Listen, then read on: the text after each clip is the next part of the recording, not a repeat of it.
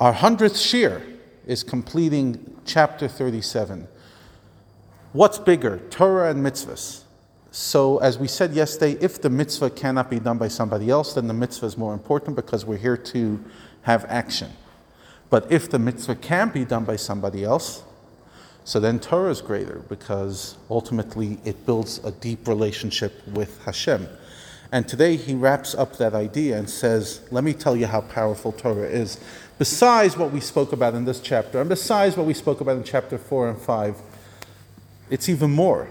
He says, when a person brings influence and illumination through Torah study from God's light, meaning they bring the Shekhinah into this world, this is called, sorry for the pun, it's called to call out to Hashem. That's why when somebody is learning Torah, we say Koreba Torah, which we often translate as reading Torah, but literally it means calling out to God.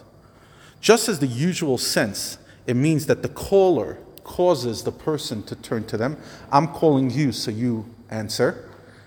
So too, what that's what I'm, when I call to Hashem, I'm literally getting him to turn to me.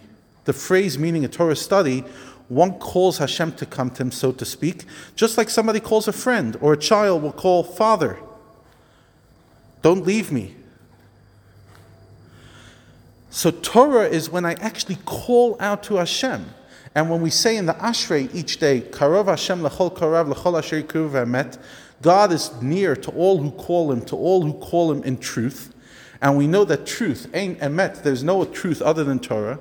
So it means literally you're calling out to Hashem in Torah. Father, Father. So when you're calling out to Hashem in Torah, this is more powerful than davening. It's more powerful than a mitzvah in the, in the terms of connection to Hashem. Remember, in terms of impacting this world, the mitzvah is greater. But now that the mitzvah is being done anyway by somebody else, now you have an opportunity to bind yourself with Hashem and call out to Him. Can you imagine the incredible power that Hashem literally turns towards you? So, by dwelling on this thought, the intelligent person will be able to study Torah with great awe because they realize the incredible level that they are achieving. So re- let's all remind ourselves that when we call out Torah study, we're calling to Hashem, just as, for example, one calls a friend to him.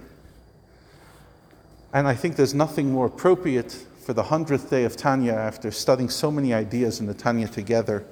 Please God for another few hundred uh, shiurim together. But after a hundred Tanya lessons, to remember what are we doing when we're studying Torah together? We're literally calling out Hashem and saying, Father, I want to have a conversation with you. I want to understand you. Turn towards me. May He truly turn towards us in love and grace and only good news.